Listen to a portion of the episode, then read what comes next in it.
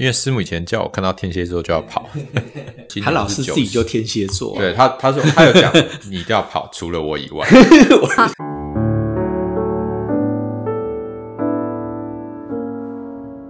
万圣节要到喽，我们这一集里面会跟大家聊一聊万圣节的一些相关的知识。万圣节是在天蝎座的一个节日，那么我们在天蝎这个星座呢，在情感上有非常深刻的表现。那我们今天也会聊一聊秋天的三个星座，就是天秤、天蝎跟人马，他们在生活上面有什么样的不同的展现的面貌。我是韩良路生命占星学院的妙佩伦，现场还有宋伟翔，大家好；李欣怡，大家好；Mouse，大家好；还有龙美华，大家好。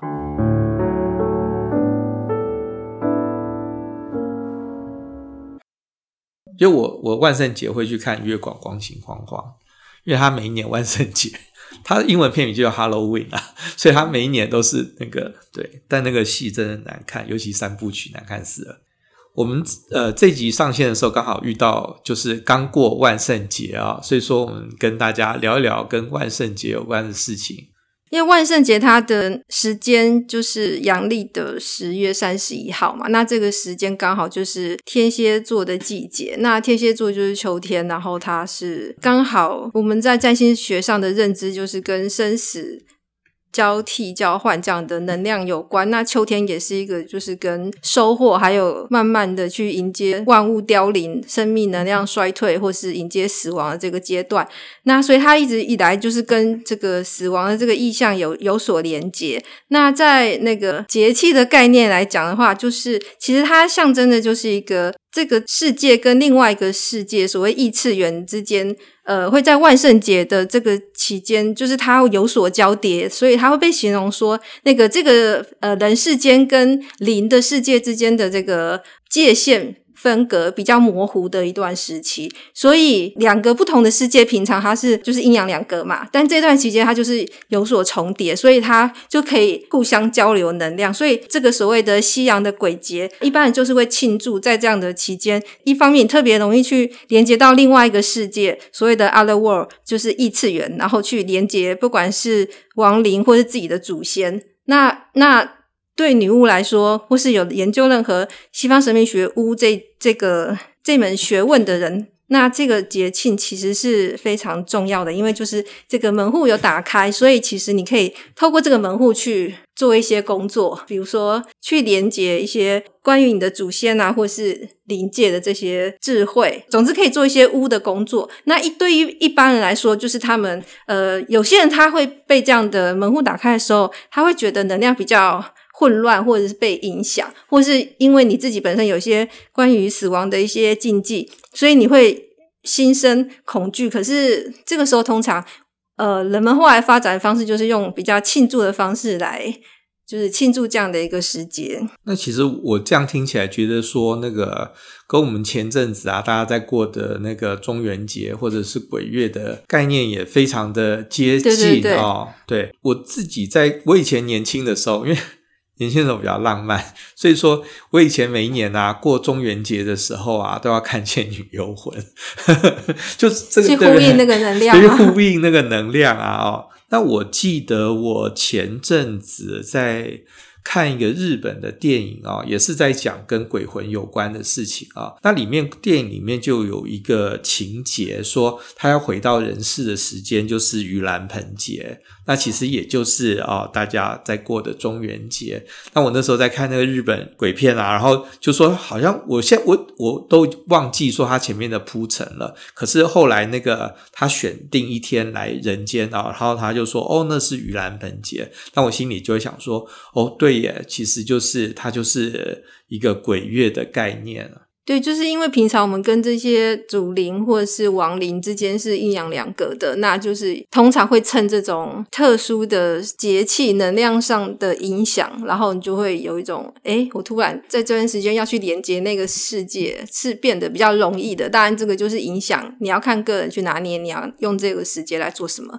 那我们的传统就是这个做这件事情发生在清明节跟。鬼月嘛，对，那不同文化有不同的看待的方式。呃，西方的传统他们是比较定在跟天蝎座这个季节有呼应的这个万圣节的时候，对。所以说以节气来说的话，差不它差不多就是霜降过大约一个礼拜，然后还那个就是立冬还没有开始，就是秋天最最为中间啦，就是说中对，就是中呃也不到中秋节啦，只是说因为它的历法季。的计算的方法不太一样，可是它就是秋天一个很秋意很浓的一个一个时间点。你是霜降生的孩子 哇？哦，对，你是霜降生的，就是那个 罗美华是天蝎座的，所以他是霜降生的小孩。对，所以这个季节对我来说是蛮蛮有意义的。就是我秋天其实跟疗愈有关啊，但因为所以大家试想，就是那个暑假放完了嘛，回来修身养息，然后保保养身体，然后这个时候可以赏风。为什么可以赏风？就是因为它就是转换，有个转换的一个概念，就是它要开始进入冬天了，所以开始有一个过渡期的感觉。那这个过渡的概念也是其实跟我们讲的那个不同的世界那个转换的这个概念是蛮有关的。所以其实所谓的巫，其实都在跟这些的意涵。非常的有相关，这样子。刚刚讲到万圣节是天蝎这个时分嘛，那我不知道万圣节的概念有哪些元素或象征会在天蝎这个星座上会体现。然后还有另外一个是刚刚聊到就是阴阳两界这件事情。那冥王星的故事好像就是谈的就是另外一个世界的部分。那这个因为我们本来 今天要讲冥王一宫嘛，那所以就是说在现在这个时间聊冥王星一宫，是不是有什么特别的表现在这件事情上面？哦，因为天蝎，天蝎就是跟死亡重生的这个主题非常有关嘛，它也跟那种隐藏的潜能有关，因为它最大的潜能就是这种从死亡到重生这之间的这种强大的转换的生命力是这样象征的，所以天蝎座强的星图里面，天蝎座比较强的人，他们一生通常会经历这样的巨大的转变，这样子，对。然后他就会让人联想联想到生死这这件事情。可是死亡在这个社会或是普遍人类的意识层次，现代人的意识层次，就是它是一个禁忌或是恐惧。所以其实这些主题都是有相关的。那跟万圣节之间的连结，对啊，就是这个时候就是会去。探索另外一个未知，或是令你跟这个平常的日常的状态很不一样的主题，或者是能量，然后你去连接，比如说灵的概念，或者是探索未知，或者是跟死亡这个一般来说是禁忌或恐惧的议题，然后你会特别跟这个有连接，这样子。对，那个我们就是十二个星座，因为我们现在要要来谈天蝎座的话题哦。那其实十二个星座，大家它不是十二个东西，因为呢，它是一个春夏秋冬的地扇的概念。我们说春天有三个星座，春天三个星座是母羊、金牛跟双子。那夏天有三个星座嘛，巨蟹、狮子跟处女。那秋天有三个星座哦，秋天三个星座天秤、天蝎跟人马。所以说，其他是一个春夏秋冬的概念。大家可以想到啊，说你看夏天三个星座，巨蟹，那走到狮子的盛夏。到了那个呃处女座，那处女座的那个节气叫做处暑嘛，所以说夏天已经快快快要结束了。那所以说呢，哦，就是夏天的星座都很热情啊，哦，它就是有一个起伏的概念。那秋天三个星座是从秋分开始。天秤座就是秋天的第一天啊，所以天秤座是由春分来展开。那么秋分是秋天的开始嘛？那么秋分就是天秤座的零度啊，所以说天秤座是从秋分开始。那走了一个月就到天蝎啊。那我们刚讲的是春夏秋冬的地散，那它其实也反映到我们人生的一个进程啊。我们说十二个星座是十二个个体化的过程。那夏天的这个个体化都是在往外发展。那尤其大家看到说，哦，狮子座，大家不用想占星学理，想到狮子座就很外放。那到了处女就开始内收了嘛，哦，那到了天秤。他开始有所节制，对不对？那么天秤座的人，他永远是有一个两个秤的思考，他会想说，我跟他人。可是呢，天秤是一种理性的思考，到了天蝎的时候呢，就是情感的啊，你跟我的一种比较强烈的一种情呃占有欲啊。你说占有欲也好，其实我们说占有欲这个词有点太负面了，那比较。中性的讲法是，他想要借由情感跟别人完全的画在一起，那这件事情就会有点痛苦啊。所以说呢，天蝎的下一个星座就是人马，那你经历的那种人跟人之间的强烈的纠葛，那你跟别人强烈的想要我中有你，你中有我啊，那中间就会有很多情感的问题。那到了人马就是啊。人马就是小丑，或者是很三八的啊、他走到远方去看看，那我不要拘泥在小情小爱。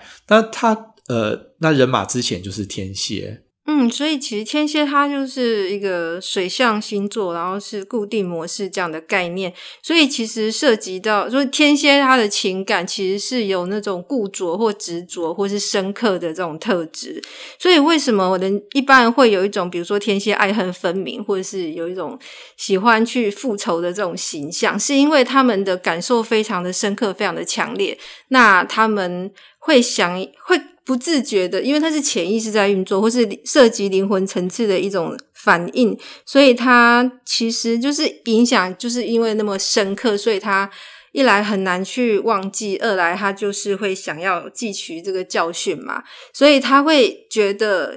当然天蝎层次有很多种层，很多种不同的层次表现。那有些人他直接对于他自己深刻受的苦或痛，他就会想要。去觉得让对方也知道我曾经有多么的痛，然后用这种方式，那就常常他的表现出来的方式就是复仇这回事，就是让别人也尝尝那一个滋味。这样，那其实这个就是一般的状况。然后，所以为什么天蝎这个阶段，它其实是跟疗愈是非常有关的，因为你就是要去看见自己这些情绪，去认知到哦，那我要去做一些呃。疗愈的事情，让这些比较负向的感受可以有机会可以被看见，或是被认知到，然后去转化它。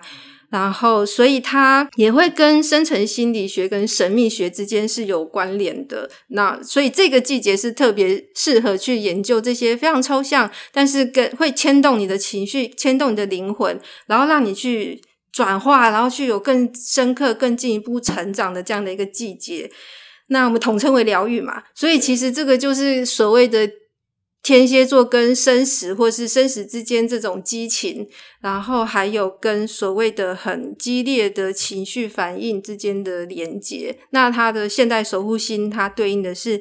冥王星，所以呃，就是可以来从这边延伸去看看冥王星一宫的人，就这样就会比较容易去理解是什么样的状况。对，因为刚刚那个，嗯，就是罗美华讲到说那个天蝎跟疗愈的关系啊，就是因为天蝎爱过跟痛过，这个跟我们其他的星座有一些稍微微妙的差别啊。就是大家常常说，就是我们刚才也讲了一些天蝎座的坏话，什么报复心啊，或者是什么，可是大家常常忽略一件事情啊，就是呢。天蝎星座，它是我们的三个水象星座里面最深层的一种情感，所以说呢，它是，所以今天天蝎座之所以它情感比较激烈，是因为它很注重情感啊，就是说它不容得别人背叛它嘛。那像。很多星座不在乎这件事情啊，因为很多星座一开始自己会背 背叛别人啊，所以说天蝎座他就是他其实一个很核心的价值是他们重感情，所以说重感情的人就容易受伤。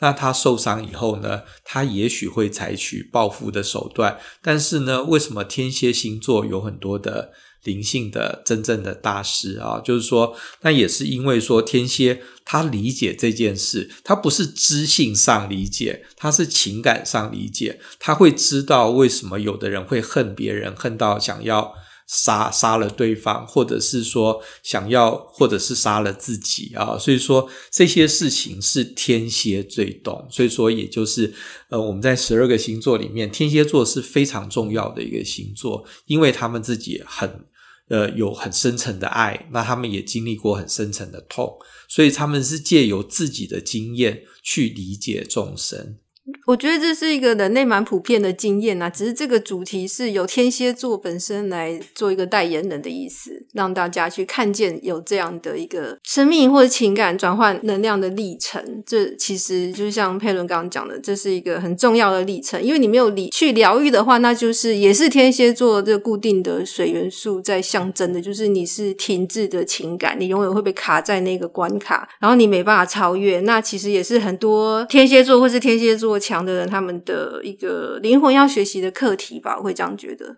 我可以分享一下，因为师母以前叫我看到天蝎座就要跑，但我觉得这么多年来，就是我我的确在生命中遇到很多不同的天蝎座，天蝎跟金牛，他老师自己就天蝎座，对他他说 他有讲你一定要跑，除了我以外，好，那我也要跑吧？那对，没有，他是叫我跑，不是，就是我这么多年就是。比如说我我自己觉得我的金牛有十二宫劫夺逆行，把全部加一起，就是我自己觉得天蝎给我的感觉，就是我遇到天蝎的人，不管他的太阳上升或火星，就是他总是能让我理解表达情绪的重要性。就是我个人是很隐瞒情绪的，就是对我来说很压抑，或者是不管任何方面，就是我不擅长表达这件事情。但是我每次遇到天蝎人，总是可以学习到某些表达的意义或价值，所以我觉得天蝎。它应该是毁灭到重生嘛，所以毁灭只是一个过程，但后面的重生，我觉得才是重点。就是说，也许韩老师当初讲这件事，是我还不够成熟，没有办法经历那个痛。也的确，就是好，我年轻的时候，的确在跟天蝎座谈感情的时候，会非常可怕，就是遍体鳞伤啊，或者什么的。但是我其实也慢慢理解说，哦，其实我应该要学习天蝎座的表达，或者是把情绪摊开来这件事情，不然很多东西压久了，就是也蛮。不舒服的，嗯，就是韩老师有讲过天蝎座它的层次，不同层次的表达其实差很多的三个层次嘛。最低阶的应该就是原来的样子，就是蝎子，它躲在隐藏的角落，然后觉得好像这个世界非常可怕，然后它好好保护自己，然后一有危险，就像有会过度反应，想要先下手为强，然后先攻击，然后以保全自己，甚至它的那个毒的那个。尾巴，当它运作的时候，它其实自己就也也生命也就牺牲了嘛。对，所以这个是比较一个低阶的天蝎座的状态。那之后下一个阶段就是它是。地上爬行的蛇，它比较有觉知。我觉得它讲法有很多，对，它讲法很多。对对对，那有哪个讲法？有一个是像蛇，就是它比较有觉知，但是或者它比较有力量，因为它有它有更厉害的蛇毒嘛。可是它还是处在一个危机警戒的状态。那更高的层次就是老鹰，然后它会飞翔，它已经超越了一般地球的视野，然后它飞飞翔在天空中，而且它有自己的能力，可以自给自足。然后他有不一样，他他不会害怕危险，但他就是比较能够一个解放自由的状态。所以到到这个阶段的天蝎，其实就很像那个中南美洲，他们那边有一个古老的谚语，叫做那个他们这这个时候已经处于一种有能力可以高高山上见，然后深深海底行这样子的两种。能力同时具备的这种状态，我是好上满哦。对，这、就是这其实上满对，对天天蝎其实对我来说是上满的原型，嗯，因为你就是要经过所谓的呃 initiation，就是生死的考验，然后你才有这种从最谷底然后拉升到最高这个这个整个历程，你要经验过，你才有办法成为一个就是在人间成为一个散发光的一个使者，因为你就是要经历过疗愈，你就是要把黑暗把它转化，然后。当你自己这件事情在你身上发生过之后，你才有办法去疗愈这个世界，疗愈别人这样子。它本来原理是这样子的。对，所以我我在美国有一个朋友，他也是做疗愈的，他就专门跑到中南美洲那边去尝试他们那个死藤水。然后他说，在那一个尝试死藤水的经验，就完全是一种天蝎的那种经历。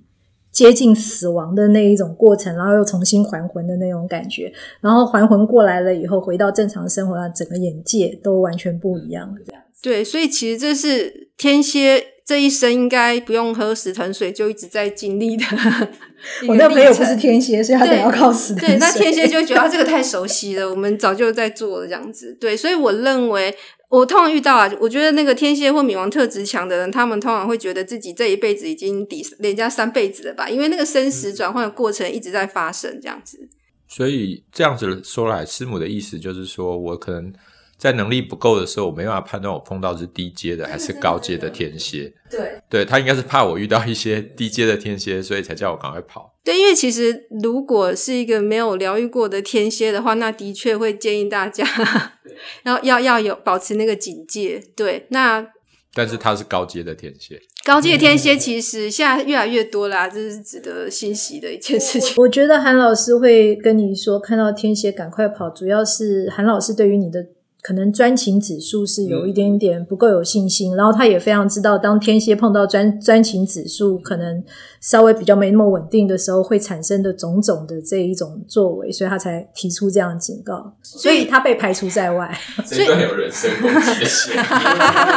没有可以聊一下，就是天蝎蛮常遇到关于背叛这件事情。那我最近上课就在跟学生讨论，我觉得那个背叛，我就是当然每个人都不想要发生，每个人都不想遇到，可是他。烂跟信任有关。那身为一个天蝎，我大概讲起来比较有说服力。就是其实天蝎为什么会在遇到背叛的时候那么激烈、那么的强烈的反应？我觉得他最核心的精神，其不其实并不完全是对方做了什么事情，就是违反了他的期待或者是他的信任，而是天蝎的那种痛苦或者是深刻的一种恨。恨意恨的情绪，是因为他其实早就在很早之前有预感到对方对他不忠诚，可是他因为想要保全这一段亲密，他看重的感情，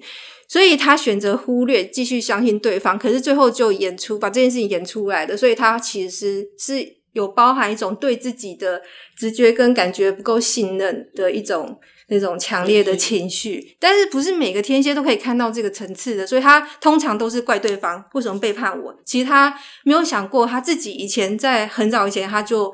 背叛了自己的真实。这样讲，因为其实天蝎的那个暴富啊，或者是天蝎的这种强大的能量啊，它来自于两件事啦，就是他们天蝎，我们在谈论天蝎的时候，报复永远是天蝎最重要的主题嘛，就是呢。因为为什么他他会很重视背叛，不是报复？对不起，我说错了啊，就是不是报复啦，就是报复只是一个手段。他们很在意背叛这件事情，因为呢，当他的亲密的伙伴啊背叛他的时候，是一种双重的背叛。因为首先是对方做了背叛他的事，第二个是他们更气的是。我天啊！我的眼睛出了什么问题？对，我明明是一个直觉灵感很强的天蝎座，然后呢，后就会牵涉到刚才的那个刚刚罗美华讲的前面那一段，就是说我可我明明感觉到了，可是我背叛了我自己的直觉。对，我我就是有过这样的经验，因为大学的时候有过这样的，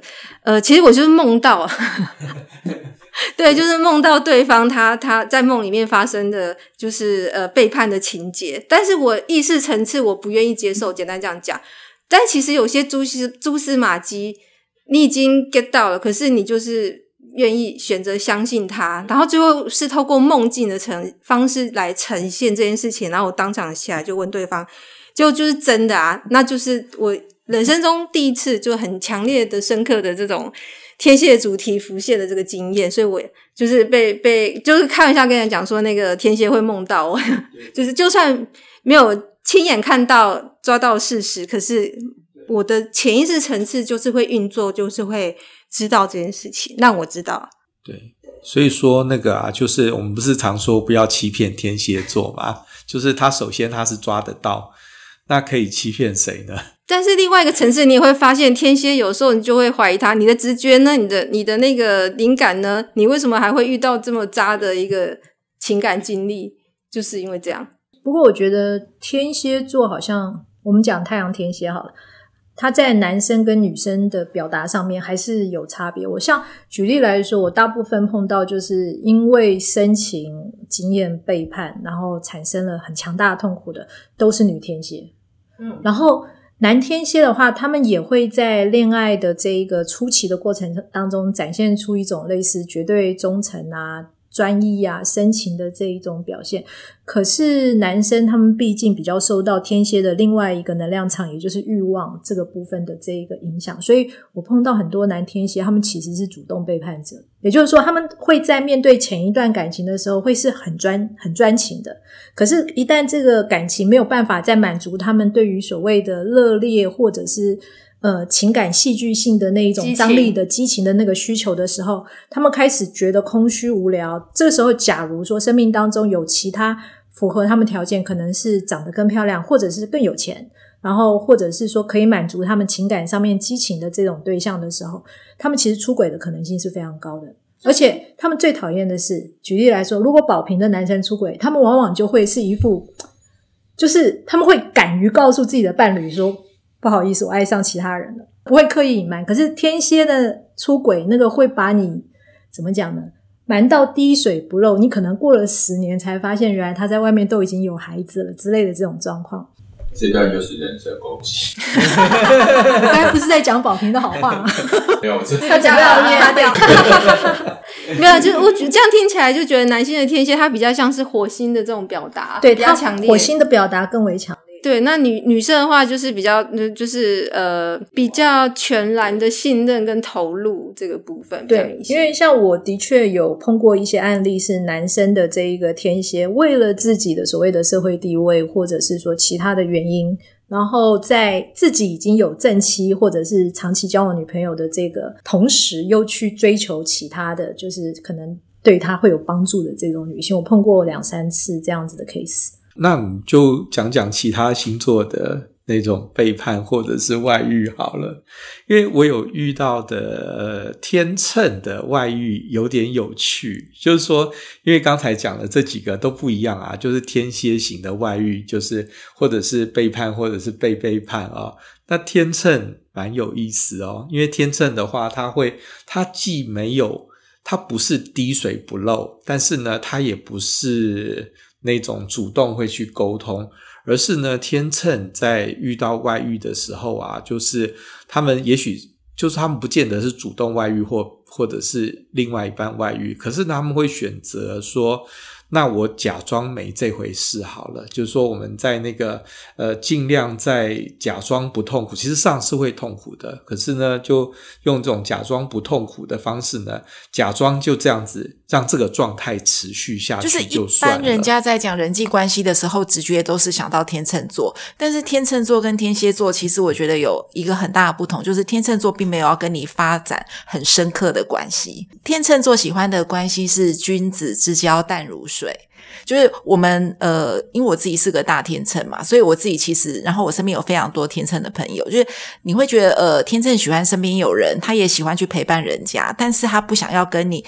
呃爱恨纠葛交缠，然后呃演出什么样的感情大戏。其实他不喜欢这样，因为毕竟天秤它是一个风象星座，那风象星座它要的是理性逻辑。所以，呃，跟天蝎他水象他要的人际关系是完全不同质感的。因为我身边哈有一个长辈，不是有三个长辈，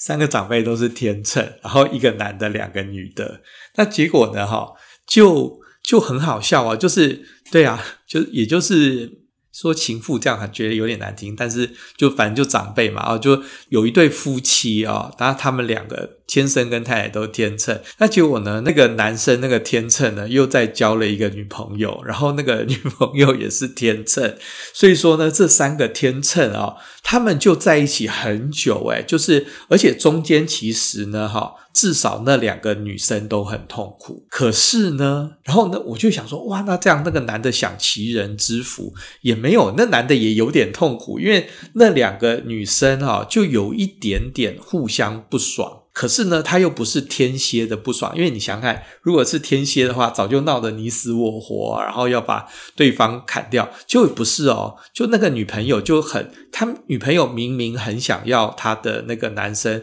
去跟那个太太离婚，可是那个女朋友就很天真的说：“ 哦，没有啦，就是你当然可以离婚最好，那不能离婚的话，那嗯，我们就这样吧。”那然后那个太太呢是死不离婚，因为天秤座太阳天秤当太太的话，他会想尽一切的理由不离婚。那他刚好遇到的这个女朋小三哈，这女朋友她也不是什么天蝎什么的啊，如果是天蝎的话，一定会逼着他离婚。结果呢，没想到小三也是天秤，结果他们就这样彬彬有礼，然后呢，有过年过节的时候，他们会一起过年过节，三个人一起，对。然后呢，可是他们三个都在背后不断的讲对方的坏话，然后说那个什么呃太那个女朋友会说太太是个疯子啊哈，然后那个太太会说女朋友是狐狸精啊什么，对，因为长辈我们都听到。那结果呢哈，可他们过年过节都会在一起过。更天秤的是呢，哈，他们呃，比如说像是有一些家庭聚会啊什么，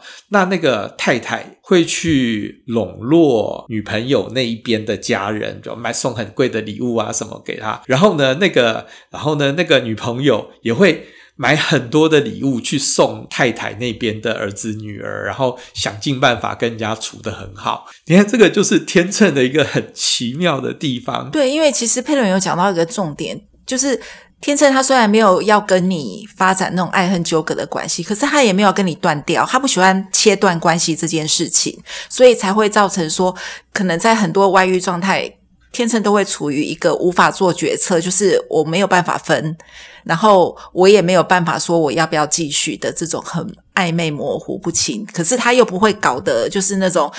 相爱相杀的那种程度。对，那天天蝎就没办法，天蝎会非常的就是极端的手段，然后就是要逼对方 二选一之类的。所以像那个天秤座的作家张爱玲，她跟她的前夫胡兰成就是这一种天秤关系的典型代表。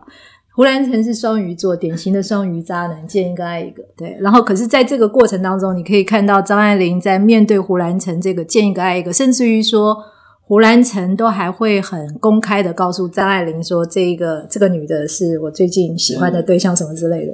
而且不止一次哦，是一次又一次，一次又一次。他大概碰到胡兰成至少爱了三四个不同的女人之后，甚至于最夸张的是，胡兰成在外面把其他女人的肚子搞大了，没有钱，就派他的女朋友到上海来找张爱玲，然后请张爱玲拿钱给他女朋友堕胎打胎。然后等等于这个过程简直就是非常非常的让人家觉得不可思议到最高点之后，他才好不容易等到这一个胡兰成，他说是呃这个胡兰成整个生活安稳了之后，他才开始发出信件跟胡兰成公告说，那个我我早就你是早就不爱我了，然后我已经不爱你了，然后我要和你分手了，这样子就非常理性到最高点。对对。因为张爱玲她真的很理性，就是说她的这一辈子遇到的所有的情感关系跟金钱关系都是这样子啊。就是她那个时候念大学的时候，不是拿到奖学金嘛，然后她妈妈就刚好她妈妈来宿舍嘛，就是把那个钱借走去打麻将，然后整个晚上就一个晚上把钱全部都输掉啊。所以说。那那个就是，所以张爱玲就很介意这件事情啊。她日后三四十年写小说，都很细微的提醒提到这件事。可是呢，是后来我在看小团圆啊，就是那个后来的解析的时候，才发现说，就是有一些评论家说，其实这一段就是张爱玲在生气。然后我想说，哦。小团圆出来到现在已经二十年，我到现在才知道，原来这个就是天秤座的生气，就是很隐约。他可是呢，那个呃。他们会有一种正道的理由来包装，对对对，对他张爱玲就说，就当做我妈妈养我二十年啊，我还我妈妈好了。就是他有一种很强烈的自我说服，可是这个跟双鱼又很不一样，因为双鱼就完全是没有依据。对啊，我在讲说那个刚才那个我那个三个天秤座的长辈啊，那他们住得很近。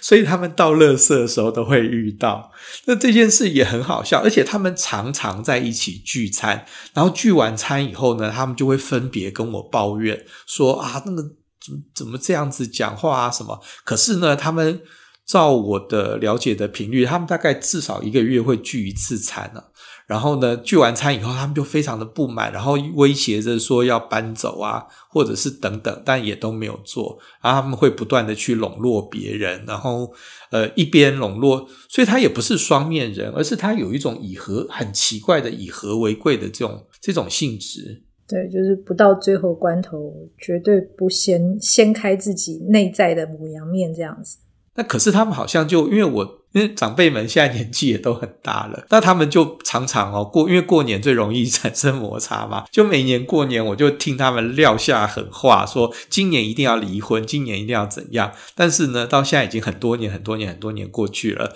他们就依然，然后他们三个就越来越老，然后呢，可是他们三个就很强悍的，就是呃，就是站站稳自己的脚步。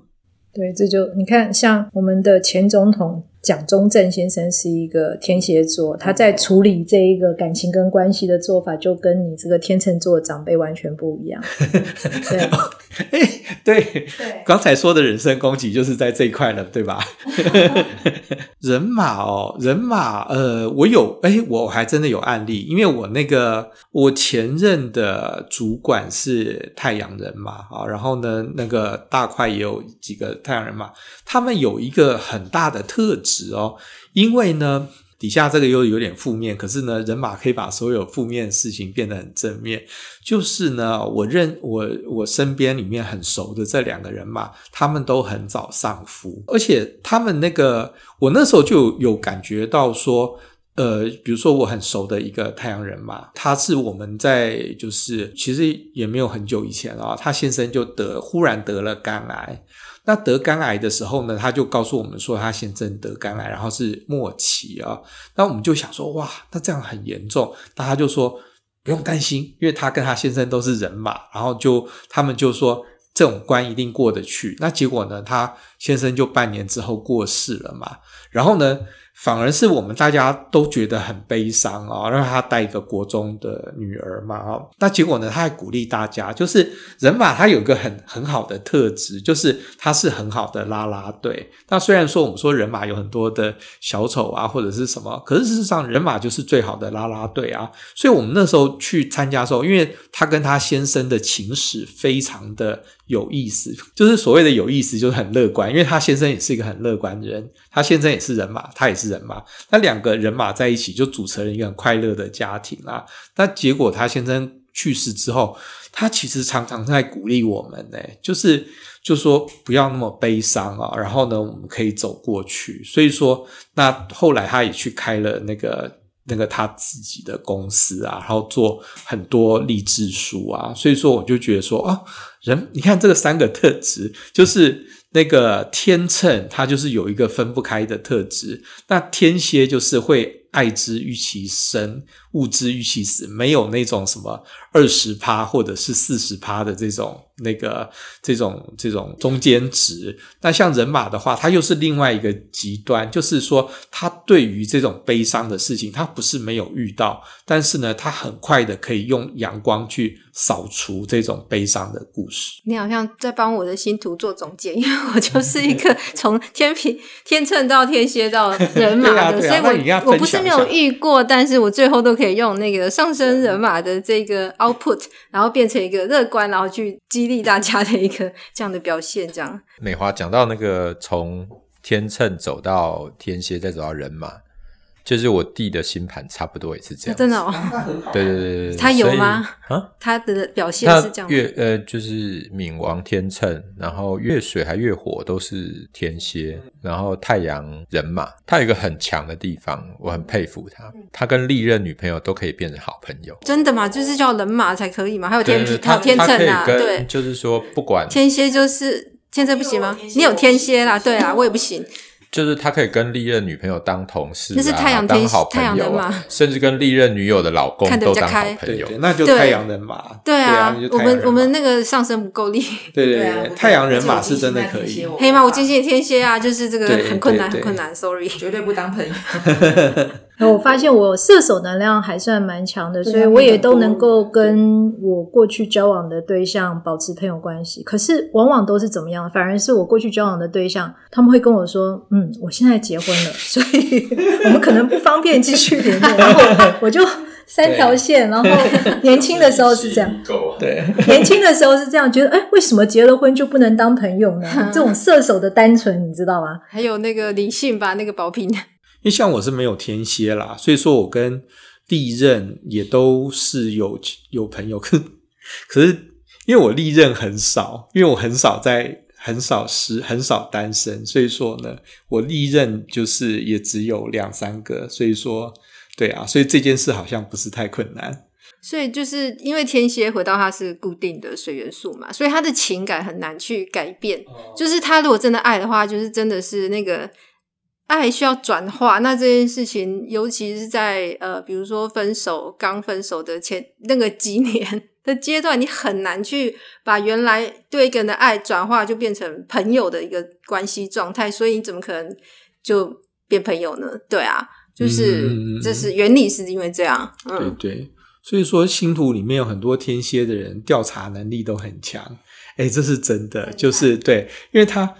他他有那个，首先他有那个直觉啊，就是我们说记者不是要有记者的鼻子吗？对不对啊？那天蝎都有记者的鼻子，我们还能梦到呢，对不对？对对，还可以梦，连梦都可以梦到。所以说，就是就是这个就是天蝎啊，它的一个很强的能量。那像是其他的。能量的话，那个记者鼻子都很弱啦，因为不是不是弱，而是说他是透过别的方法。可是我们刚刚说天蝎最注重就是情感嘛，他是借由很强大的情感的想要占有、想要全部了解你或者是拥有你的这个力量，所以说他会有很强的侦查的能力。或者说他的情感连接是也是很深的，当他进入关系的时候，跟另一半的连接就是一个全面性的一个